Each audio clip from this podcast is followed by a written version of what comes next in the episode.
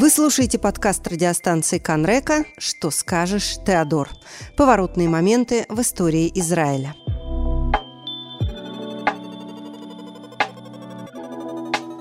Приближенный премьер-министра объясняет свою позицию тем, что существование государства зависит от того, что во главе этого государства стоит определенный человек. Мировоззрение, которое ставит судьбу страны в зависимость от любого одного человека, противоречит основным принципам демократии и может рано или поздно привести к тому, что государством будет целиком и полностью управлять только один единственный человек. Это цитата из письма, под которым поставили свои подписи сто пятьдесят видных деятелей культуры. Письмо датировано тысяча девятьсот шестьдесят первым годом. Премьер-министр Израиля Давид Бен-Гурион. Причина – отказ Бен-Гуриона признавать выводы комиссии, снявшей с бывшего министра обороны Израиля Пинхаса Лавона ответственность за провал израильской агентуры в Египте. Бен-Гурион, убежденный в виновности Лавона, подает в отставку, таким образом вынуждая Центральный комитет партии Мапай сместить Лавона с должности гендиректора Гистадрута. Бен-Гурион побеждает в этом бою, но эта победа становится началом конца лидерства Бен-Гуриона в Мапае. В итоге именно дело Лавона все-таки приводит к отставке Бен-Гуриона, а несколько лет спустя – к выходу Бен-Гуриона из партии. В этой серии подкаста мы попробуем разобраться с тем, что стало причиной самого первого и по сей день самого громкого шпионского скандала в истории Израиля и кто виноват в провале, который привел к изменению политической карты в стране. Спойлер – ответ на последний вопрос до сих пор неизвестен. Здравствуйте, я Алла Гаврилова, и вы слушаете подкаст «Что скажешь, Теодор?». Часть четвертая. Дело Лавона.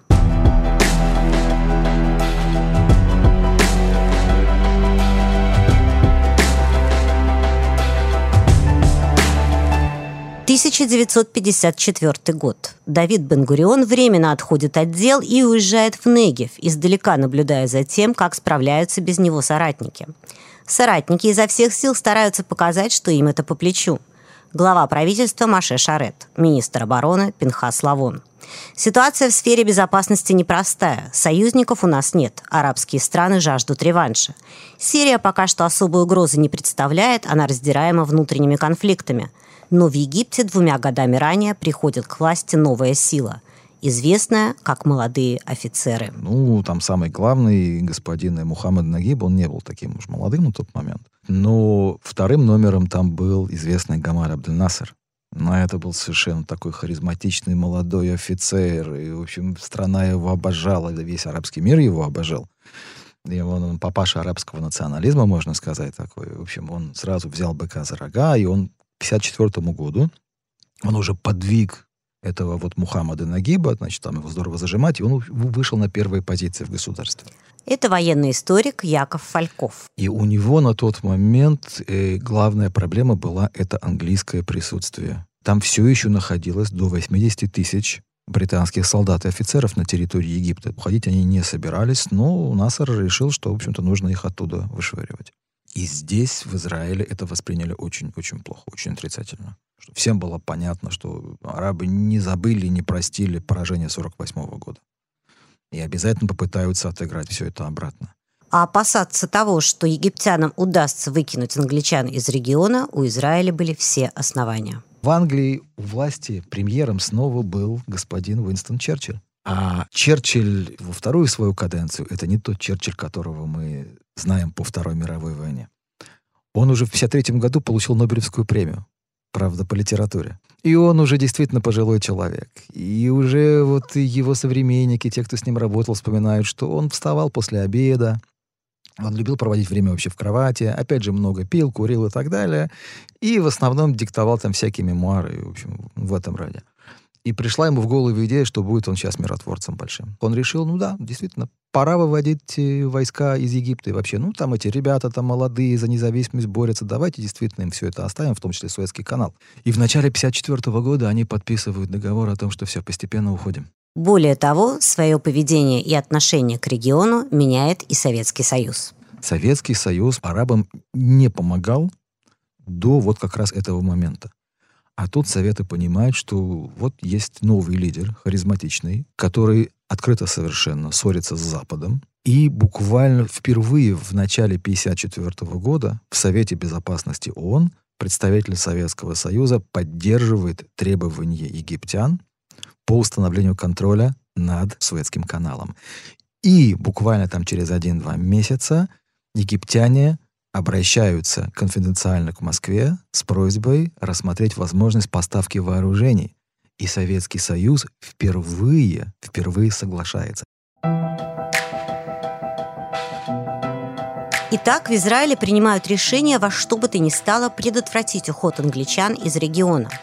Идея операции «Сюзанна», которую разработали для этого израильские спецслужбы, была простой – устроить серию терактов на американских и британских объектах в Египте, свалить все на египтян и ждать, пока британцы сами придут к выводу, что уходить рановато.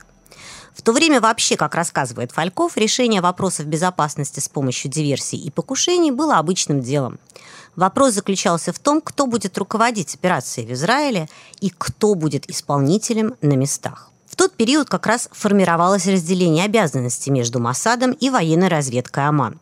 Это разделение, как рассказывает Фальков, почему-то предполагало, что Моссад может использовать только неевреев в этих странах, а АМАН – только евреев. В Египте уже было несколько еврейских ячеек, состоявших из молодых ребят, которые готовились к репатриации в Израиль, а пока помогали израильским спецслужбам. Поскольку вопрос о том, как помешать британцам уйти из региона, считался скорее вопросом военным, руководство операции взял на себя АМАН, который решил использовать две уже существующие в Каире и Александрии спящие ячейки. Оставалось найти кукловода. В этот момент на сцене и появляется Авраам Эль-Ад. Эль-Ад был австрийским евреем, и когда он приехал в Палестину, он стал тренироваться в группе еврейской немецкоговорящей молодежи, которую англичане готовили к работе нелегалами против нацистов. Позже Эль-Ад попал в Агану, воевал, но после сорок восьмого года остался неудел. И тут его нашли друзья по совместной подпольной работе и позвали в АМАН. А поскольку он уже, в общем-то, был готовый агент-нелегал еще во время войны, и немецкий замечательный, и он в Германии, там в Австрии чувствует себя как рыба в воде, то ему и создают легенду немца, бывшего абверовца. Операция заключалась в том, ну, ребята эти еврейские там молодые, но они на военные базы не могут проникнуть, британские, да, поэтому были культурные центры. Американские, британские, с библиотеками, открытыми, куда можно спокойно прийти. И решение было принято вот именно там, прежде всего, пытаться провести эти террористические акты. В кинотеатрах, в общественных местах, там, в кафе, в ресторанах и так далее. Всюду, где можно было в Египте, в Александрии. Операции «Сюзанна» был дан зеленый свет. В июле тысяча девятьсот пятьдесят четвёртого года, то есть буквально через несколько месяцев после того, как принято решение. И, в общем-то, времени на особенно там, тщательную подготовку этих ребят тоже не было никакого. Да и сам этот Эль-Ад, он и не террорист ведь такой. Он больше разведчик, действительно. А вот этими вот специальными делами он никогда не занимался. И вот они начинают в июле. И, разумеется, немножко взорвали там где-то в этих вот библиотеках, о которых мы сказали, какой-то там дымок поднялся, а ничего особенного не произошло. Из-за плохой подготовки операцию можно было считать провальной с самого начала. Был и там и такой, значит, один из этих ребят, и Филипп Натанзон. И он и пошел вот на одно из этих дел. Где-то там он стоял в очередь в какой-то кинотеатр. У него была-то самодельная бомба вообще в штанах. И она задымилась. И люди бросились помогать ему. И тут же на месте оказались какие-то полицейские, очень внимательные, которые вообще сказали, что это такое у тебя дымится в штанах? А ну покажи. И его, конечно, арестовали. А тут нужно еще сказать, мало того, что их не готовили специально к этой работе, их вообще никто не готовил к возможности того, что они провалятся. Особой конспирации там никакой не было между этими группами. Они друг друга знали прекрасно. А выдерживать допросы их никто не учил. И тут же этот Натанзон, конечно же, раскололся, несчастный этот мальчик. И дальше они всю эту цепочку египтяне очень здорово раскрутили. И в результате очень быстро они все оказались в тюрьме.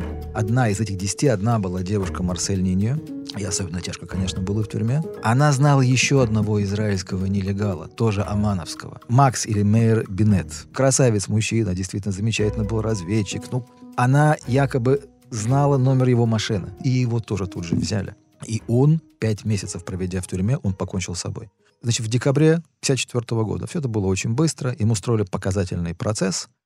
Вот этих вот двух лидеров, двух групп, Марзука и Азара, приговорили к высшей мере и повесили в январе пятьдесят пятого года. Остальные там получили кто пятнадцать лет, кто десять лет, там кто семь, там двоих, по-моему, даже освободили. Они были вообще почти не удел, там практически дети.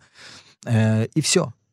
И дальше вот начинается тот большой скандал, о котором мы уже говорили в самом начале, потому что египтяне это все выносят в прессу. Эти задержанные рассказывают, что нас Израиль отправил вообще-то взрывать американские и британские цели. Это ну, жуткий скандал, это embarrassment, как говорят и по-английски, да? И тут встает главный вопрос. Кто же отдал приказ? Начальник АМАНа военной разведки Цааля Бениамин Гибли или министр обороны Пинхас Лавон? Авраама Эль-Ада, который уже успел уехать из Египта в Германию, вызывают в Израиль. Уже в аэропорту его встречают ребята из АМАНа и говорят, ну, значит, скажешь так-то и так-то, чтобы выгородить начальника АМАНа. Вот потому что на кону вообще честь и репутация и АМАНа, и Цагаля, и так далее. И он действительно, он, когда его вызывают и спрашивают, да, специальная комиссия, он говорит, он говорит то, что ему сказали. То есть он врет изначально относительно того, что Гибли вообще не при делах, он ничего не знал, он не отдавал распоряжений. Но помимо вопроса о том, кто отдал приказ, всех интересовало, как и почему операция провалилась. Подозрение падало на самого Эль-Ада. И только через три года Моссад совершенно случайно, проводя совершенно другую операцию в Германии, вдруг выясняет через человека, которого они пытались завербовать, тоже такого же немца, бывшего нациста, что Авраам Эль-Ад состоит в некой конспиративной связи с Усманом Нури, который был а, резидент египетской военной разведки в Бонне. И после этого Моссад понимает, что, да, это, очевидно, все-таки та вот сеть, которая провалилась в Египте, она все-таки провалилась из-за этого вот Зайденберга, Эль-Ада, и его вызвали. Он не хотел приезжать, в конце концов он все-таки приехал в Израиль, и его допрашивал Шабак, и он отнекивался все время, и он говорил, нет, я не яхата, не моя, я никого не сдавал и так далее. Прямых улик против Эль-Ада не было, но косвенных было множество. В частности, кроме связи с египетским разведчиком, после ареста подпольщиков Эль-Ад еще долго оставался в Египте и даже успел продать там свою машину. В итоге Эль-Ада признали виновным в мелких нарушениях, он отсидел три года в тюрьме и уехал в Америку. То есть мы так до сегодняшнего дня не знаем, это действительно был огромнейший прокол на тот момент молодой израильской разведки. И, кстати, я хочу сказать, там, на мой взгляд, есть еще одно неизвестное, о котором почему-то мои израильские коллеги не говорят и не говорили, а и, именно, а кто же сдал Аври этого Эль-Ада. То есть он действительно был очень хорошо подготовлен. Вот для того, что он до этого делал. Когда он работал прикрытием, как бывший немецкий офицер, он действительно очень хорошо вжился в эту среду, он общался и с немецкими дипломатами в Каире, и с этими вот бывшими нацистами, которые там находились, и никто его не подозревал. А прокололся он уже, очевидно, именно когда началась эта операция. И тут и могут быть два варианта. Во-первых, информация могла утечь тогда из Израиля, потому что мы знаем, что советская разведка была очень активно здесь, и на ее счету действительно было немало удачно завербованных агентов, а именно в израильском руководстве тогдашнем. Ну, на разных уровнях, не обязательно на самом высоком, но на разных, в том числе и в армии. И вот тогда, когда они начали тесно общаться с египтянами, это как раз пятьдесят четвёртый год, то в качестве приданного вот такого, для того, чтобы подтвердить египтянам свои благие намерения, Советский Союз мог им предоставить и эту информацию. Я считаю, что вот в этой истории была еще дополнительная глава. Это когда этого Авраама Эль-Ада расшифровывают советские специальные службы, предупреждают египтян, и те действительно, очевидно, его просто взяли тепленького, когда он приехал в Египет. А он действительно, очевидно, там тут же сломался, и тогда он, он действительно, да, он, очевидно, я более чем уверен, что он таки выдал эти две группы. И потом он уже общался, будучи в Германии, с этим вот и Усманом Нури, этим египетским офицером. А, да, так что, очевидно, да, очевидно, он был тем самым предателем, которого мы искали все эти годы. Но все-таки кто же отдал приказ? Казалось бы, подлоги документов и разоблачение ложных свидетельств не зря привели многочисленные комиссии к выводу о том, что Пинхас Лавон не был в курсе этой операции. Однако многочисленные сторонники Гибли утверждали, что все эти подлоги были призваны создать документальную фактуру того, что было на самом деле. нигде не задокументированного приказа министра обороны Пинхаса Лавона. Еврейские подпольщики провели в египетских тюрьмах много лет. Неужели у Израиля не было возможности обменять их на египетских пленных в тысяча девятьсот пятьдесят шестом году после операции «Кадеш»? Марсель Ниньо потом рассказывала, что сам начальник тюрьмы, в которой она сидела, он проникся к ней таким вот уважением там, или симпатией, он пришел и сказал: «Марсель, все, сейчас вас об- обменяют, потому что много наших попало угу. в плен». И нет, их не привезли. И пот- по- потом это вменяли, в общем-то, в вину тогдашнему руководству. Тут, кстати, и Даян тоже, э, его упоминали в этой связи. А может, а вот якобы не хотели. Они не хотели, чтобы какие-то детали этого дела, этой истории здесь попали в прессу, стали известны общественности. И только в шестьдесят восьмом году, вы представляете себе, а вот последние четверо, которые получили там, да, самые большие срока, они только в шестьдесят восьмом году... После шестидневной войны их сюда привезли. Эти люди остались там в египетской тюрьме вот эти вот долгие четырнадцать лет. И чтобы они приехали как можно позже сюда. Это вот это доказывает то, что да, действительно у Амана тогда и, возможно, сегодня, но тогда точно был огромнейший вес в израильской политике. Им удалось убедить израильское руководство в том, что лучше этих людей оставить там. Это очень грустная история, особенно для этих ребят, которые очень много лет провели в совершенно ужасных условиях. Вы слушали подкаст радиостанции «Канрека. Что скажешь, Теодор?». В подкасте принимал участие историк Яков Фальков, редактор и звукорежиссер Леонид Азаков. Я, Алла Гаврилова. До встречи в следующей серии подкаста, где я расскажу вам свою версию о том, почему Бен-Гурион мог заявить, что Израиль станет настоящим государством только тогда, когда у нас появятся свои воры, убийцы и проститутки.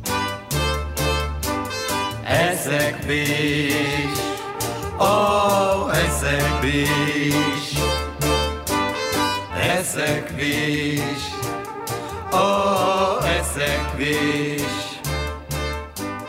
דווקא אז מוצא, לא בן זמן להתנבא.